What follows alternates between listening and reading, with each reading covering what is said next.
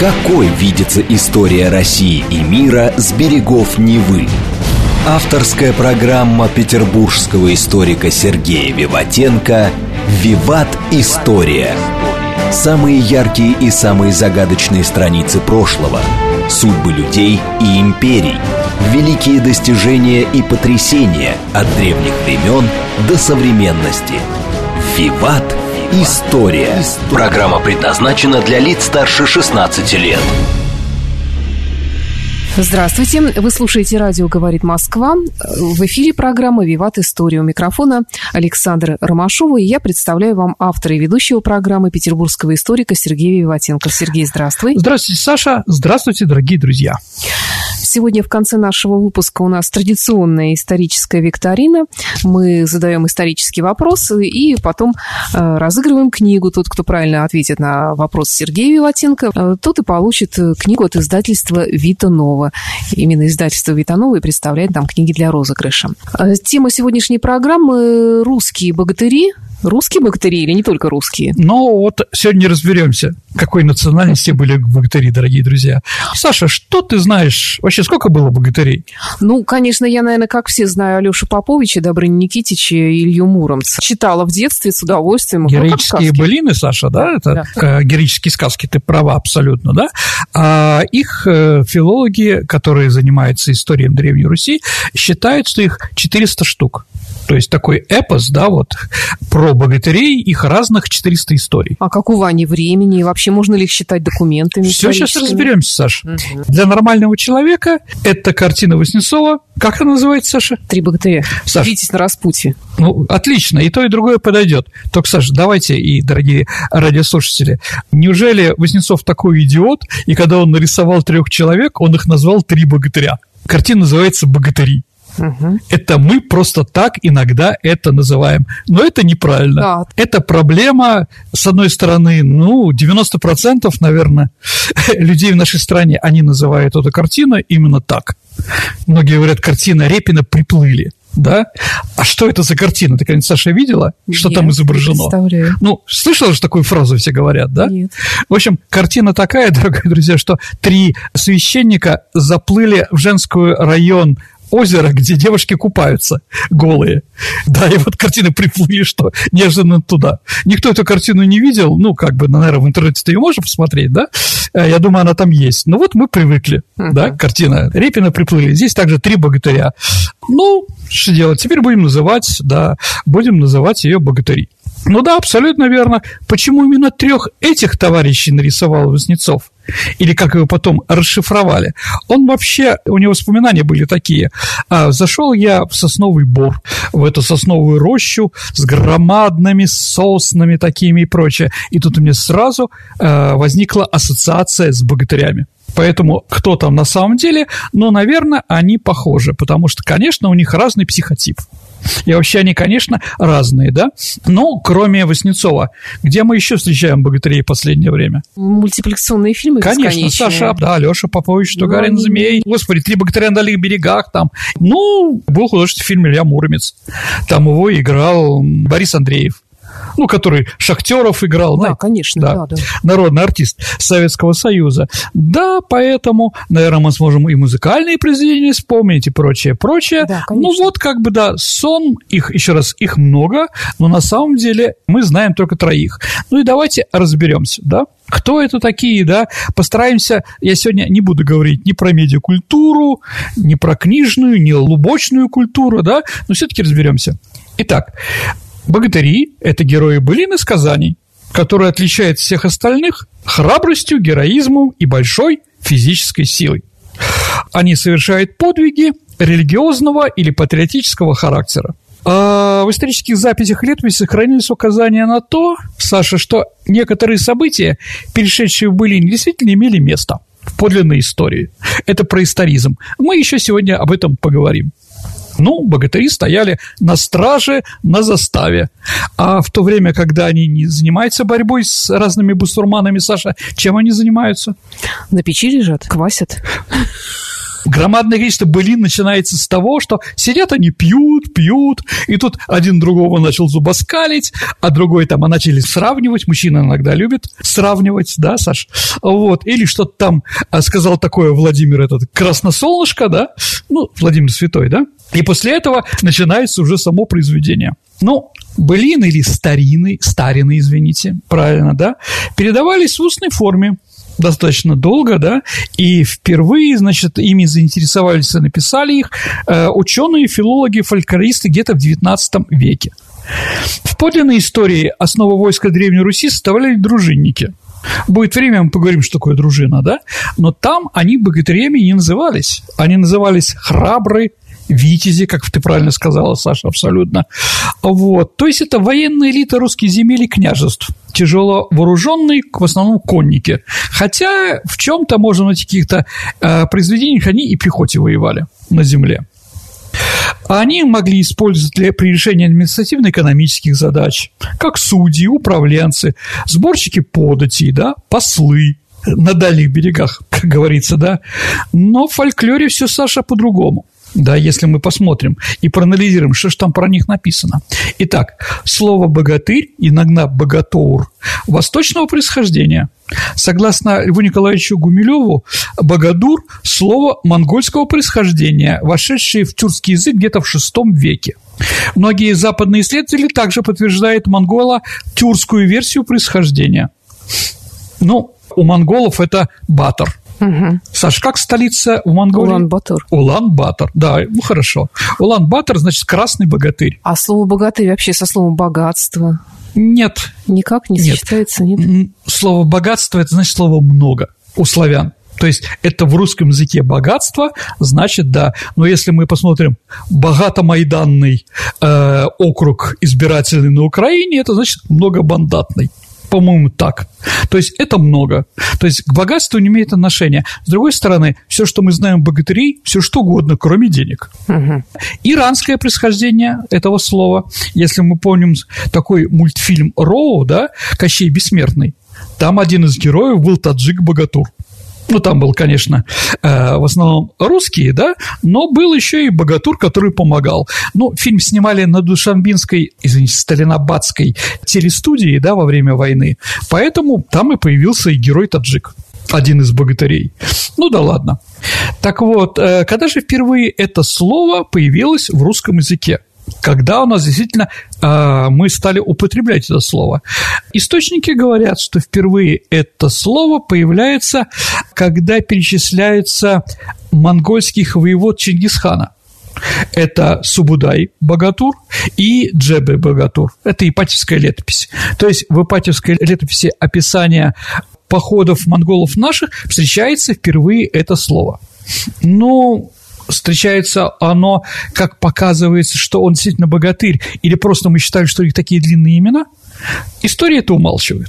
Впервые слово «богатырь», как такое, да, которое можно говорить, а то, что мы сказали, да, это русский воин, герой, да, и прочее, встречается в книге «В Речи Посполитой» у поляка Сарницкого в 1583 году на латыни, и там есть фраза такая «Росси де Героибус суис», то есть русские герои, квас богатурос, ид эс семидиос, вакант и так далее. То есть впервые говорят, что русские герои и военачальники называются богатырями. Ну и слово «витязь» тогда уж, да? Мы же, наверное, тоже называем. Да, да? Вот как раз мне интересно, откуда это произошло слово. Ну, историки тоже тут складываются, это не русское слово. Ну, например, генерал Хорти – это диктатор Венгрии в 20-е, 30-е, 40-е годы, да? Так вот, он всегда писался «витязь», то есть «князь». «Здравствуй, витязь мой прекрасный, что ты хмур, как день ненастный». Прекрасно, да, отлично. Так вот, слово «витязь» германского происхождения, Саша. Угу. Пушкин тоже его взял оттуда. От слова «викинг», думаю, что здесь тоже все понятно. Военачальник. По мнению некоторых ученых, «витязь» происходит от слова «добыча» германского. По-моему, как-то «вид». Ну, вот как-то вот так вот у них название. Ну, еще раз, психология русская и психология западноевропейская, даже в сказках и прочее, различная. Будет время, мы еще об этом поговорим. Итак, слово «витязь», если мы говорим, впервые встречается в русском источнике в Переславской летописи, а потом после XII века не появляется до XVI века. То есть думается, что «витязь» тоже у нас называли, но татаро-монголы пришли, все разрушили, в том числе не стало и «витязей», да, в нашей стране. Итак, давайте вернемся. Значит, все-таки про название «богатырь». Откуда оно произошло? Итак, мы с вами уже поняли, дорогие друзья, что это термин, обозначающий противника нашего. Он впервые появился. То есть богатуры – это монгольские, да? То есть он входит вдруг неожиданно в русский этнос и становится положительным. Ну, Саш, я скажу такое еще слово, оно не понравится, но это, мне кажется, такой стокгольмский синдром. Ну, такое, да, любовь к насильнику, да? Вот что-то такое вот мы взяли от них. У богатырей, Саша, если мы говорим про наших, это абсолютно положительный образ. Нет ничего у них плохого. Этот положительный образ, да, это положительный герой наших былин. Когда появились эти былины, Саша, да, теперь мы делаем вывод, что они появились где-то в XIV-XV веке.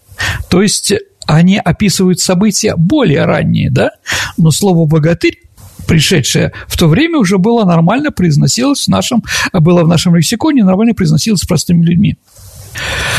Ну вот поэтому, то, что я сейчас сказал, можем сделать вывод, что первое значение слова «богатырь» – это татарские воевода.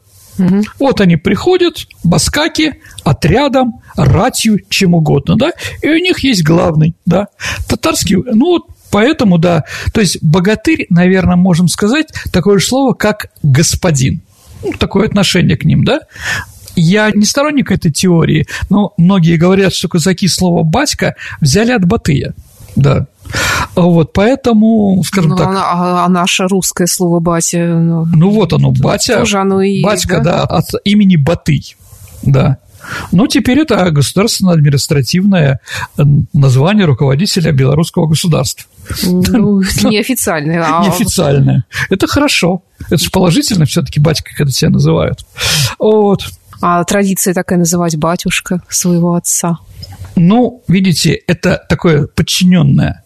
Батюшка, да, то есть начальство можно назвать батюшкой отца, да. Все-таки батюшка, наверное, все-таки поп. Ну, или там отче, как-то так. Итак, в татарский период не существовало понятия, соответствующего понятию «богатырь». Там было и ухарь, и удалец, и резвец, да. Ну, резвец.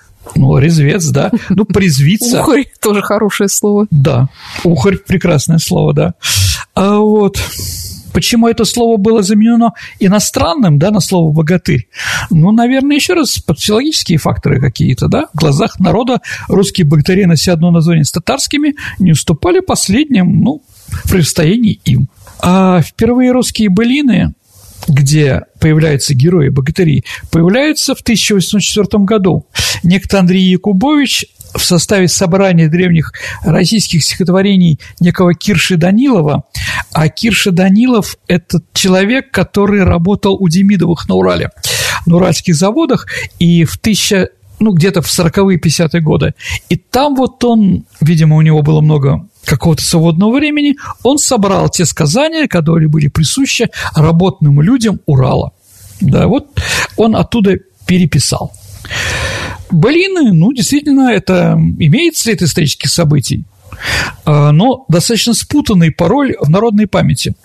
В нашем традиционном представлении, Саша, русские богатыри – это, наверное, могучие борцы со злом и его олицетворением. Но все ли действительно так? Мы можем поделить всех богатырей, исследователи делят на две части. Так называемые старшие богатыри и младшие богатыри. По возрасту? Не по возрасту. Давайте так. Почему одни старшие, другие младшие? Во-первых, одни из них старшие – это, скажем так, остатки, еще раз, некоторые историки считают, остатки языческих сказаний, поэтому у них сила не только человеческая, но у них еще сила какого-то бога, божества, лучше, скажем так. Их было много разных, да? А младшие – это как раз те богатыри, которых мы подразумеваем как богатырями. Народная память передает нам информацию Но эта информация, Саша, в общем-то, зашифрована. Я не сказал бы, что наши исследователи способны ее дешифровать. Мы пытаемся зачастую искать мотивы, согласно которым действуют те или другие фольклорные персонажи. Но они порой оказываются вовсе не персонажами, а функциями или явлениями какими-то, да? Например, кто такой Святогор? Он ведь напрямую связан с Ильей Муромцем, да? Святогор относится к называемым старшим богатырям. Старше он потому, что относится к мифологическим активам, да? Он кто такой? Предстоит перед нами великаном-богатырем, тяжесть которого не может вынести мать сыра земля. Поэтому он вынужден жить не на Святой Руси, а где-то в Святых Горах. Отсюда его такое имя. О его отце известно только то, что он был темный, то есть слепой. А это, Саша, признак потустороннего существа или даже смерти, потому что смерть, Саша, слепа. Угу. Помните игру детскую «Жмурки»? Да. Да. Это как раз игра древнеславянская «Жмурик», Саша. Это мертвец. Это тому, кому завязали глаза. А кто ему, Саша, попался, тот мертвец, ага, тот вот вылетает как из игры же ведь. Играли такие в пионерских лагерях или еще где-то? Я думаю, все играли, дорогие друзья. А Святогор своей силой хвалился, да? Он говорит, что если бы было на небе и земле по кольцу, то, взявшись за них, он смог бы перевернуть все вверх тормашками. Ну, просто Архимед, понимаете, наш. Помните, найдите мне точку опоры, угу, и я переверну мир, да? А вот об этом узнает пахарь-богатырь Микула Селенинович и подбрасывают Святогору сумку со всей тягостой земной. Великан пытается ее поднять и гибнет. По колено увязают в земле. В другой былине Илья Муромец где-то в степи находит громадную постель.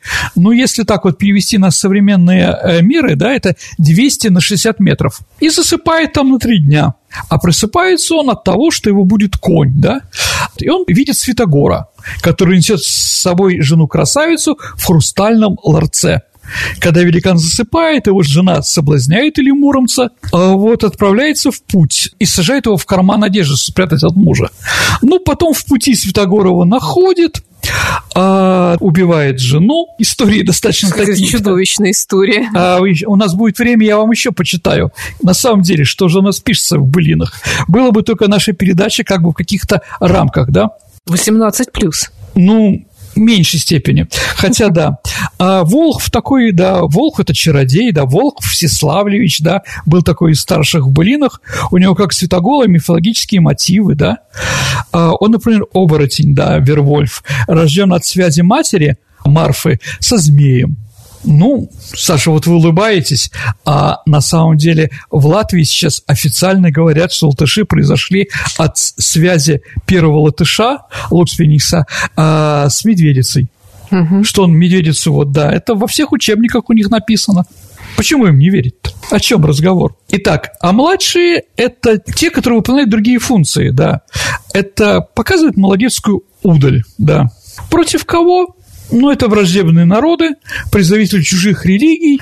Богатырские сюжеты в русском фольклоре, Саша, весьма многообразны. Но далеко не все они отличаются, богатыри в этих сказках, физической силой, идеальным в нравственном плане. Ну, я не знаю, Добрыня Никитич приходит к киевской ведьме Маринке Кайдаловне. Добрыня случайно, по мелкому хулиганству, что ли, убивает любовника ведьмы. Та его заставляет на себе жениться, а он, как муж, навязывает ей связь со змеем, которого он убил. Отрезает ей потом руки, ноги и губы. О, Господи. Ну, об этом еще поговорим. Да, у Ильи Муромца меньше таких конфликтов, да, но, может быть, и потому, что в XIV-XV веке он становится святым Русской Православной Церкви. Но еще раз говорю, мы об этом поговорим. Итак, что же еще можно определить в этих самых былинах о богатырях? Говоря о героическом эпосе, я бы подметил такую черту, которая отличает мифологическое сознание славян от других. Понимаете, наши вот эти сказания, ну, давайте так, русское православие – это переработка византийского христианства русским народом. И, как известно, Византия, несовременные греки, у них никогда не было мысли искать правды где-то. Где же, ну, понимаете, у нас же это половина нашего сознания на этом, да? Я думаю, что все-таки это русские глубины подсознания, да?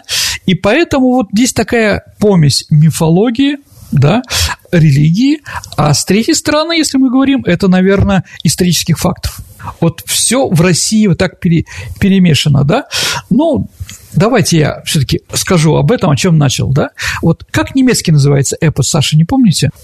«Сказание о...» Блев, смотрели фильм? Да. С Адриано Челентано. Да. О Нибелунгах. Ну, «Золото Рейна», да? Да, конечно, так вот, да. Песня о Нибелунгах – это сказание, да?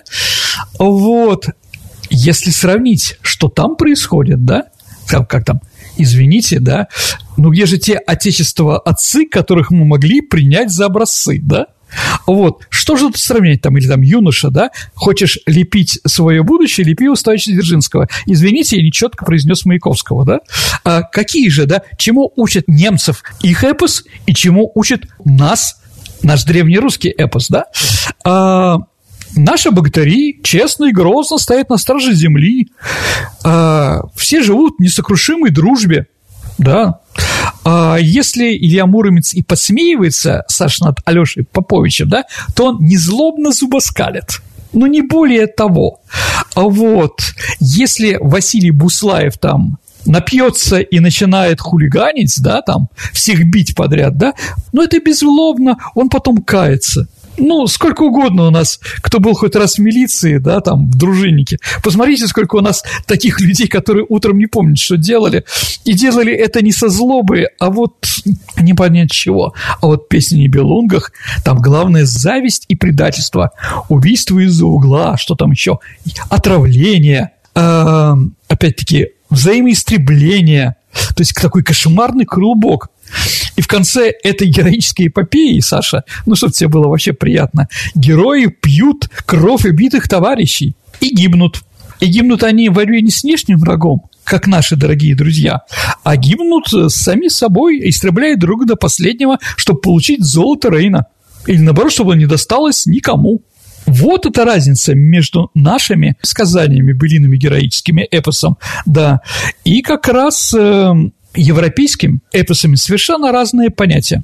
А чем наша дружина отличается, ну, историческая дружина, отличается от дружины, то есть от суммы всех героев, да, европейской, какой-нибудь там немецкой там, или у викингов какие про это сказания, да, мы, может, поговорим в конце, если будет время, потому что материала очень много. Итак, давайте еще раз. В старших богатырях, видимо, можем видеть явление грозные враждебные люди. Святогор, например, некоторые сравнивают с тучами.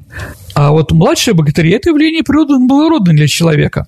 Если вы помните, с чего начинается Илья Муромец, там приходят калики. Связывают это такое приграничие между одним миром и другим. Это так называемые бродячие тучи, проливной дождь. Вот они что-то сделали и распались, и больше их нет, да?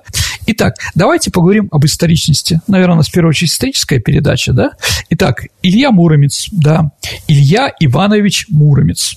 То есть, если мы глядим какие-то эпосы, то мы видим, что он Иванович.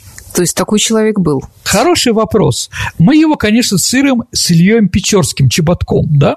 Ну, это святой Илья Муромец, который похоронен в Киеве Печерской лавре. Если он один и тот же, то, что напоминается, да... то почему нет? Илья Муромец встречается в летописях, не только в наших, например, германских эпических поэмах XIII века. В них он представлен могучим витязем княжеского рода Ильей Русским, Ильяс фон Ройзен. Упоминания о нем за рубежом многочисленны, в том числе и в сагах. По этой теории Илья Муромец жил в XII веке и скончался в 1187 году. В то примерно же время жил как раз и Илья Печерский. Ну, если мы их сравниваем, то, наверное, да, это один и тот же человек, он историчен. Его останки, на останках еще поговорим, там находятся. Церковный день памяти – это 1 января. Если, дорогие друзья, вам будет скучно где-то часов в 5-6 1 января, и уже как бы пропадут ваши фантазии и наработки про тосты, которые надо говорить, да, ну вот можете выпить за этот день, да, 1 января, через святого Илья Муромца, выпейте за защитника земли русской. Почему нет? Ну, известно, опять-таки, по былинам, что Илья Муромец постригся в монастыре в Киево-Печерской лавре. То есть, вполне возможно, что это один и тот же человек. Кстати, нагрудная плита Ильи Печерского расположена возле могилы Столыпина. Средний палец левой руки, он находится в городе Муроме в одном из храмов. Так что, если хотите, да, приезжайте в Владимирскую область. В 1988 году Межведомственная комиссия Минздрава Украины провела экспертизу мощей, в результате которой было установлено, что это был мужчина, умерший примерно от 40 до 50 лет, проживший, извините, да, умер он от ранений в области сердца. В юности он перенес паралич конечностей. То есть это было... На печи лежал. На печи лежал, все правильно, да. А с другой стороны, у него болезнь была гипоморфизм. У него кости рук, Саша, были в 4 раза толще, чем у нормального человека. Угу. Вот, у того товарища, который там лежит. Правильно, ноги не развиты, а руки развиты. Действительно, сила у него была в руках. В первую очередь, да, и все правильно, 33 лет он косил от армии, находясь на печи. Все правильно. Так что вполне возможно, что он историчен. Сергей, давай прервемся и вернемся после выпуска новостей и рекламы на радио «Говорит Москва». Какой видится история России и мира с берегов Невы? Авторская программа петербургского историка Сергея Виватенко «Виват. История». Вы слушаете «Радио говорит Москва». Это программа «Виват. История». Мы продолжаем наш выпуск. В студии по-прежнему автор и ведущий программы Сергей Виватенко и я, Александра Ромашова. Продолжаем. Да, давайте продолжим. Да. А Добрыня, ну, если мы говорим про троицу богатырей, да, Добрыня Никитич, мать Амелфа Тимофеевна. Значит, он жил в X веке. Его дядей был князь Мал. Да. А Мал – это... тот князь древлянский, который убил Игоря. Помните историю? Но мы еще поговорим об Игоре, втором русском князе, да, у нас будет передача. В 1941 году это произошло, да. Вот что говорится в Иоакимовской летописи, о Мале говорится, что это князь древлянский, сын Нискинин. Ну, Нискин – это значит Никита. Понятно, что Никита – это греческое имя, у него не могло быть, да, но что-то как-то переделанное было, да. То есть Мал был дядей у Добрыни, а Добрыня был дядей двоюродным у Владимира Святого. Поэтому мы встречаем в летописях знаменитую фразу, да? А вот, кстати, если вы помните, мать Владимира Святого была рабыня Малуша. Так вот, один из источников называет отцом Малуши Малка. Как раз именно князя из Искоростеня. То есть она была, возможно, как военный трофей, да, но то, что вот Малуша, у нее была кличка, да, ну, как там Василиса, дочка Василия, ну, вот что-то такое, да, вот, поэтому она, в общем-то, с одной стороны, была рабыней, а с другой стороны, она была не Рюриковна, но она была из руководителей, из элиты древлян, одного из славянских племен. Владимир Святой воспитывался у Добрыни, и, опять-таки, нам известно, что Добрыня Никитич принимал активное участие в крещении Руси, крещении Новгорода. Он и Путята крестил Новгород мечом, а Добрыня – огнем. Да. Алеша Попович, сын попа Леонтия. Кстати, как интересно, дорогие друзья, да, главные три богатыря, они из разных социальных групп. Если Илья Муромец, он, про национальность мы еще поговорим, если Илья Муромец, он крестьянин, да. Добрыня – князь, как мы уже сказали, а Алеша Попович – сын священника, да, попа Леонтия, да, вот, его родина считается село Селище под Ростовом-на-Дону, то есть он был ростовский воевода, но он не Алеша, а Александр. Ну, у нас было мягко Александр, да, доводили до Алёши. А служил он Всеволоду Большое Гнездо, то есть он упоминается в летописи, а затем его сыну Константину Всеволодовичу. И после смерти Константина в 1218 году он стал служить князю Мстиславу Старому, и вместе с ним погиб в битве при Калке в 1223 году. То есть вот, да, в источниках, да, где же они упоминаются, да. Илья Муромец упоминается в XIII веке в норвежской саге о Тридике Бернском, в немецкой поэме «Ортнитит». А немецкий путешественник Эрих Лассота видел гробницу Ильи Муравлянина в Софийском соборе в Киеве. Алёша Попович, как мы уже сказали, погиб в битве при Калке. В новгородской первой летописи рассказывается то, что был Ставр Годинович, Помните, там его жена переделалась в мужчину, и у Владимира его отбила, да? Вот. Дунай Иванович, тоже богатырь, упоминается в летописи XIII века. Сухман Далмантьевич, или Адихмантьевич, да, если вы помните, да, вот считает, что Далмантьевич от литовского имени Давмонт. Кто был в Пскове, знает про Давмонта, там это имя упоминается. Итак, что же исследователи говорят про богатырей? Что интересно, какое событие? Они все, Саша, разных национальностей. Святогор – печенек, Добрыня из финно-угров, ну вот мал, понимаете, непонятно кто. Илья Муромец тоже, возможно, из финно-угров, потому что Мурама является финно-угорским племенем. Он из села Карачарова. А Кара – это, значит, черный. Карачар или Караяр – это, ну, черный яр, да? То есть это, ну, крутой берег реки. То есть это такое тюркское название. То есть, как видите, здесь вот тоже непонятно, но они все служат русской религии, русской церкви, русскому народу. А, да, еще есть такое мнение, что Карачар – это, ну, наблюдательная вышка. То есть смотри, наблюдай. Помните Илья Муромец, который наблюдал, да? Они как раз и на заставах, приграничье. Муром – это город на Оке, с одной стороны, это наши берега, кстати, там достаточно крутые, а с другой стороны, там уже до низина уже пошли татарские непонятно чьи. Это очень хорошо видно в Нижегородском Кремле. Если смотреть на Бор, есть такой населенный пункт за Волгой, да, под Нижним Новгородом, то видно, что это вот действительно уже не наша земля. То есть наша на горе, где можно наблюдать, а там уже начинается, ну, такая что-то вроде степь. Сухман, значит, половец. Сухан, князь, правитель воды, потому что, ну, у тюрков всегда вода играла большую роль, да, Су, значит, вода. Ярослав Лазаревич, ну, Ярослав – это вообще лев по-татарски, да, но некоторые историки говорят, что, да, Ярослав Лазаревич из Забулистана. Это наша перекличка, наша с известной эпической поэмой иранской «Шахнаме» персидской. Там есть Рустам, главный герой, да, у Фирдауси, а отца Рустама звали Зальзар. Зальзар перешло в Лазарь, Лазаревич. Ну, вот что-то такое, да. Вот. Дюк Степанович, да, там Ставр Годинович, да, как я уже сказал, то ли из Новгорода, то ли из Алтая, да. Дюк Степанович, считается, что он из Индии. Там есть такая фраза, да, сатирическая: «Из славные города, из Галича, из Волыни земли богатые, да из той Карелы, да из той Срачины широкой, из той Индии тоже богатые». Вот в украинском языке слово «дук», да, ну, «дюк», да, означает не только герцог, но еще высокопоставленный богач. То есть не просто аристократ, но еще при деньгах. Вот, Саша.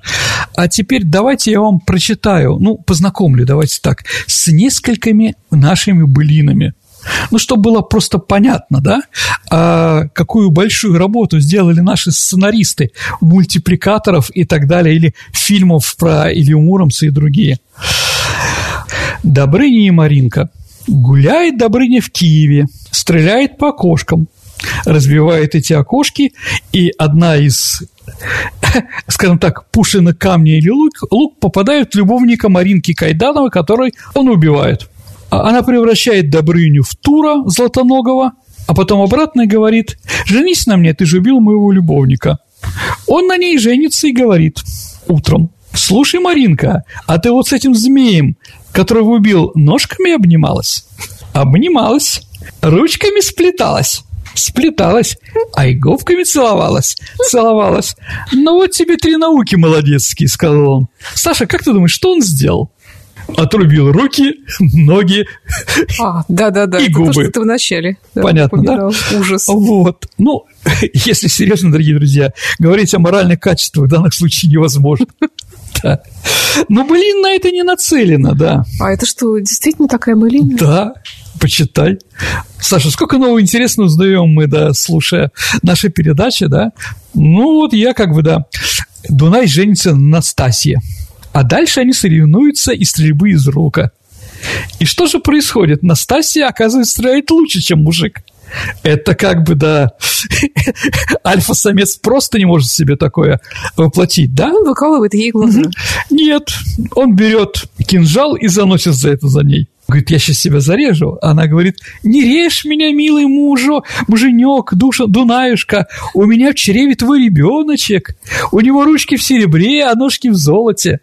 Не поверил Дунай. Распорол живот, увидел ребенка, после этого прыгает на нож. Кстати, ребеночек-то не описывается, действительно его ручки золотые. Неважно, она просто говорит, что он такой красивый, он такой хороший. А он и не поверил, да, убил и еще и проверить решил, да. А вот. Да. Чирило Пленкович соревнуется с Дюком Степановичем в красоте. Да, ну тоже там, да, нас об этом не любят, да. Они приходят вместе в церковь, и люди смотрят, кто из них красивее. То есть вместо образов стали, вот, а ну-ка давайте, да. Девочки налево, кто за меня налево, кто за меня направо, да. Вот, как видите, тут о физической силе не идет. Идет вообще непонятно о чем. Ну, как культуристы, в принципе, современные, да, кстати. Да, ну, представляете, там такие красуются перед собой, перед другом. Что мы можем сказать? Как видите, богатыри у нас разные. Да, в них различные элементы и заимствованные, да, и мифические какие-то, да, и реальные. Все это так было вперемешку, что очень трудно сказать. Ты, Саша, спрашивала меня о том, являются ли былины историческими источниками. Очень сложно, только профессионалы. Например, академик Лихачев. Например, в былине о Добрыне и Змее, да, он говорит, что Добрыня убивает змея. Так вот, в этой былине, скажем, считается, что это борьба Добрыни с княгиней Ольгой. Что вот женщина пришла во власти, и с ней как раз борется Добрыня. Но если мы помним, что Добрыня еще сын из древлян, что его дядю убили, да, Ольга как раз убила, да, вот как мы можем делать такие выводы. Поэтому, если мы верим в наших ученых, да, то былина открывает нам очень много разных интересных вещей и ассоциаций, да. Но вот так вот все напридумывать про богатырей, да, из них вот как источник их цитировать я бы тоже не стал. Ну, да, судя по твоим последним цитатам, конечно. Ну, хорошо, давайте теперь рассмотрим, ну, главных героев наших былинных эпосов, да, которые были, да, Святогор. Давайте снова о нем вернемся, да, все-таки поговорим, да. Огромный великан, выше леса стоячего, да, его с трудом, как я уже говорил, выносит мать старая земля. И все эти вещи – это вот бахвальба, которая заканчивается для него тяжелые вещи. С одной стороны, он похваляется, дайте мне точку опоры, дайте мне эти два кольца. С другой стороны, он боится, что жена его будет ему изменять, поэтому в хрустальном сундуке и так далее. А он держал его жену в хрустальном сундуке, да? Да. Вот. Иоанн, у нас был митрополит Иоанн Ладожский. Он указывал на харизматическую преемственность богатырства в былине «Смерть Святогола». Древний языческий воин Святогор перед смертью передает свою силу Ильему Муромцу, богатырю христианского века. Вообще Иоанн Ладожский очень много по истории былин, по истории богатырей писал, он этим интересовался, он очень грамотным, очень интересным человеком. Если хотите, почитайте, я думаю, что многие из вас получат удовольствие. Микола Селенинович. Микола Пахарь, первоначально олицетворение небесного грома, тогда как волшебная его кобыла, которую нагнать нельзя, представляет собой громовую тучу.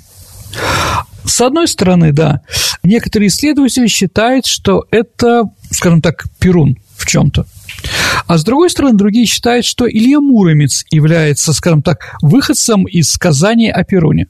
Но потому что, Саша, именно Илья Пророк заменил в русском народе Перуна как бога грозы. Помните, Саша, да? Какого числа у нас день Ильи Пророка? В конце июля. Ну, близко. Или в начале августа, 2 августа, да. А что? Все прогрессивное человечество 2 августа у нас празднует. ВДВ? Конечно. А Илья Пророк, он покровитель ВДВ, да? Он как раз там на колеснице, да, во время, да, по небу ездит, да? Все решает сами, да? А вот никто, кроме нас. Ну, и это день еще, последний день на Руси, когда можно, я уже об этом говорил, но еще расскажу, это последний день на Руси, когда можно купаться в открытых водоемах. Угу. Поэтому они в фонтанах плавают. Они, конечно, об этом не знают. Почему они в этот день в фонтаны ныряют? Ну, видимо, догадываются. Да, абсолютно, конечно. Вот. Сухман Адихмантьевич, да? Какой-то нерусский. Ну, в общем, да. Сухман едет, он работает на князя Владимира, попадает в его дружину, и по его приказу едет искать лебедь белую. Во время поездки он видит, что Днепрорека борется с силой татарской, которая мастит на нем мосты калиновые, чтобы идти к Киеву. Сухман избивает силу татарскую, но во время сражения получает ранение, которое закрывает ласточки. Сухман возвращается к Киеву без лебеди, князь ему не верит и заточает его в погреб. Да. Потом, когда он все-таки узнал, что действительно Сухман разбил татар, да, он лично снимает с ран ласточек и перед смертью его как бы благословляет. И в честь него эту реку переименовали в Сухман. Да. Колыван. Но это что-то эстонское такое, да, Колывань, да, Колывань, абсолютно. Да. Это первое название того населенного пункта, который сейчас находится Таллин, да. Он выступает совместно с Ильей Муромцем, да. В частности, встречаются былины с известным сюжетом, где герои «Три богатыря», так вот там не Алеша Попович и не Добрыня Никитич, а Илья Муромец и Колыван и Самсон Богатырь, да. Вот, Колываном иногда называют и Святогора. Ну, в общем, непонятно кто, но такие вещи случаются, да. Самый известный, конечно, из всех – это Илья Муромец. Ну, я думаю, что о нем говорить уже достаточно. Алеша Попович, он тесно связан с ними, его отличает не сила, но мужество, удаль, натиск. С одной стороны, находчивость, сметливость, хитроумие, с другой. Он горделив, спесив, задорен, но в то же время хитер. Наконец, он женский пересмешник. А у него бороды нет, как известно, да? Что значит женский пересмешник?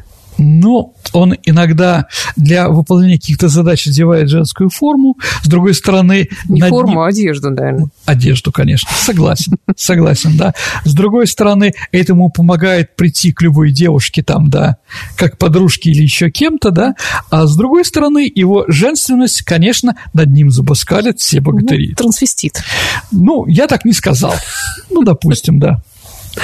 Ну, Добрыня Никитич, кроме того, что уже сказано, он еще интеллектуал. Он играет в шахматы, поет, играет на гуслях, а шахмат он побеждает татарского хана, что тоже интересно, да? Выходит, видите ли, в стрельбе, то есть у него высшее образование, и у него нет ничего, где от гордыни какой-то, он тихий и скромный. Вот где про него ничего не говорят, да, исторический Добрыня, как видим, был другой. Но историческая память у людей избирательна. Михайло Поток или Потыка. Он охотник. На охоте он встречает лебедя, который превращается в девушку. Он женился на ней. И вот там самая сильная любовь, Саша, в этом произведении, что они даже договорится так, что они будут захоронены в одной могиле после смерти. Да. Это, конечно, не Петр и Феврония, которые умерли в один день, но говорят, ну, время-то богатырское, всякое может быть, что один или одна похоронит другого, а потом подзахоронит сама. И вот умирает Авдотья, Поток вместе с ее телом спускается в могилу на коне в полном вооружении и запасе пищи. В могиле является Змей, Поток убивает его и оживляет невесту. Как видим, Саша, история достаточно нам известная у того же самого Пушкина. Ну, Арина Родионовна разные сказки рассказывала, видимо, ну, да. Александр Сергеевич, это нормально. Иван – гостиный сын. А гостиный – это значит сын купца. Он из Чернигова и совершает разные подвиги там. Кстати, в одном из сюжетов Иван совершает подвиги с Бановичем Страхиней. А этот Банович – это герой сербского фольклора. У них тоже есть герои. Они богатырями называются, ну, там, да. Гордон Блудович. Блудович? Да. Блудович, да. Это уже о многом говорит. Ну да. Вообще, в некоторых местах он даже называется Хатен Блудович. Но считается, что он как раз сваряк. Он оттуда, да. Ну, а что они там приходят, да? Грабят, убивают. Ну, и последнего, наверное, Саша, это Соловей Будимирович. Он похож на соловья-разбойника, но, видите, да, в одних местах он герой, а в других нет. Это можем делать вывод, что какое-то время, видимо, он считался у нас положительным, а потом из-за чего-то отрицательным. Или с тем народом, который он ассоциируется, и с племенами соседними, была какая-то заминка. Или какие-то другие ситуации, да, после которого из лучших они превратились в не очень хороших. Ну вот, Саша, Вот такие богатыри. Я посчитал, что, наверное, нашим зрителям будет интересно послушать все-таки, о чем на самом деле это. И если, еще раз, 400 штук. Если будет вам интересно дальше продолжить, пожалуйста, почитайте. Почему нет? Сейчас у нас времени много, все мы сидим дома. Почему не почитать про этих интересных людей? Спасибо, Сергей. Ну, а теперь мы переходим к нашей постоянной рубрике, в которой Сергей Виватенко отвечает на вопросы наших слушателей. Я напомню, что присылать вы их нам можете на электронный адрес radiovivat@mail.ru. Либо вступайте в нашу группу ВКонтакте, и там тоже есть возможность задать вопрос Сергею Виватенко. Михаил Балабас спрашивает: в связи с публикацией в «Новой газете» статьи «Архисекретно шифром» о сокрытии исторических документов большевиками, хотелось бы узнать, как историки судят о событиях, не имеющих большого объема исторических документов. Это важно понимать для отличия исторических фантазий от реальной истории. Нет, ну когда пришли большевики к власти, ничего они не закрывали. Наоборот, была специальная комиссия во главе с матросом Маркиным. Ну, ему памятник в Нижнем Новгороде есть, да, ему было поручено напечатать все секретные договоры и протоколы, которые были между нами, странами Антанты и другие. Вот. А что большевикам было скрывать там? Единственное, что если там несколько человек работниками полиции тайной, да, которые были большевики, там типа Житомирский, Малиновский и другие. Нет, большевики в 1917 году ничего, наоборот, они распечатывали и прочее. А с другой стороны, когда государство стало нормальным государством, то, конечно, тайна у любого государства есть, в том числе и документы. Но, честное слово, советская власть, ну и потом сейчас российская власть напечатала намного больше документов, да, спорных и прочее, чем наши союзники по Европе или коллеги, как называет их президент. Поэтому я не вижу здесь ничего эдакого, что мы чем отличаемся в худшую сторону других стран. Мы, наоборот, пытаемся как можно больше осветить. А то, что чтобы мы будем разбираться более четко в истории, да, конечно, когда все будет напечатано и прочее. Но пока есть 50-летний мораторий, давайте изучать то, что разрешает, а потом время придет. Почему Арбат в Москве называется Арбатом? Что означает это слово? Ну, Арбат – это татарское название, но слово «арбат» – телега, то есть дорога определенная. Что интересно, что это слово, знаете, полумесяцем таким, да, самая северная точка с названием Арбат – это Москва, а самая южная или дальняя – это Рабат в Марокко. Это тоже от того и того же слова. А татар произошло. Татарская дорога в сторону татар, да, потом там и Крымский мост и прочие другие вещи. То есть, да, это дорога, которая ведет от Москвы в сторону Золотой Орды, скажем так. Историческое название, которое так осталось. Нет, но есть там улица, проспект, переулок, а Арбат – это бульвар или что это? Есть Новоарбатский проспект и, по-моему, улица Арбат. То есть, Арбат, который «Ты моя религия», там и прочее, это улица, да, это старинная улица, а Новоарбатский – это… пробитый напрямую через старые дома там и прочее магистраль, которая соединяет практически Кремль с гостиницей «Украина». Такое там напрямую было. Сергей Железняк пишет: хотелось бы узнать о том, что исторически связывало Россию и Индию, какие между странами были отношения в разные периоды истории, что у нас общего и есть ли оно вообще? Общего мало, никогда не было. Торговали, да, торговали. Самшит, самый распространенный в Новгороде, самые популярные гребни у женщин были из самшита. Вот, там же можно каури найти, да. То есть торговля какая-то была, но никаких связей у нас не было. Ну, можно это придумать как Рерих там и прочее, какие-то там внесистемные там, да, духовные связи. Нет, мы были слишком далеко друг от друга, но… Как ни странно, у русского человека и у индусов достаточно похожие черты характера, по моему мнению. Они открытые, добрые, но и то, что мы никогда с ними не воевали и не было у нас столкновений, это, наверное, говорит тоже о плюсах. Поэтому сейчас нас многое объединяет, тогда в истории не объединяло ничего. Теперь переходим к нашей исторической викторине, программы «Виват История», в которой мы разыгрываем книги от издательства «Вита Нова». Получит сегодня книгу тот, кто правильно ответит на вопрос Сергея. Но давай сначала вспомним прошлую программу, в которой ты задавал вопрос. Это была программа про Конституцию. Да. И вопрос. У нас была программа про Ленина, где вопросов не задавали, потому что там было и так слишком много вопросов. Да. А вопрос, значит, про Конституцию. Переходное правительство после смерти Франко через психологов, да, попросило узнать у испанцев, какие слова не должны присутствовать в неком государственном документе. Там государство, родина, умрем, любимый король, ну и так далее, и тому подобное. В общем, правильный ответ – это был вопрос о том, какие слова не должны звучать в гимне испанском. Правильный ответ – испанский гимн. Поэтому, Саша, после того, как психологи дали такие ответы, в Испании гимн без слов. Да, ну вариантов ответов у нас, конечно, было множество всяких разнообразных, но гимн среди них тоже был, и первым прислал правильный ответ Сергей Николаев. Отлично. Поздравляем Сергея с прекрасной книгой Виты Нова. Ну, а теперь новые вопросы нашей исторической викторины. Я напомню, что мы разыгрываем книги от издательства Вита Нова. Итак, дорогие друзья, сегодняшняя тема у нас была про богатырей. Вопрос у нас будет сегодня такой. Как известно, в Приморском районе нашего города есть Богатырский проспект. Скажите, а почему он так назван? Ваши ответы отправляйте по адресу radio@vivat.sobaka.mail.ru, либо вступайте в наше сообщество ВКонтакте, и в личном сообщении Сергею Виватенко или мне, Александре Ромашовой, тоже можете отправить ваш вариант ответа на этот вопрос. Речь, кстати, идет о Санкт-Петербурге, на всякий случай. Напомню нашим слушателям. Но Приморский район вряд ли есть в Москве. На сегодня все. Это была программа «Виват Истории». До встречи через неделю. До свидания, дорогие друзья. Берегите себя.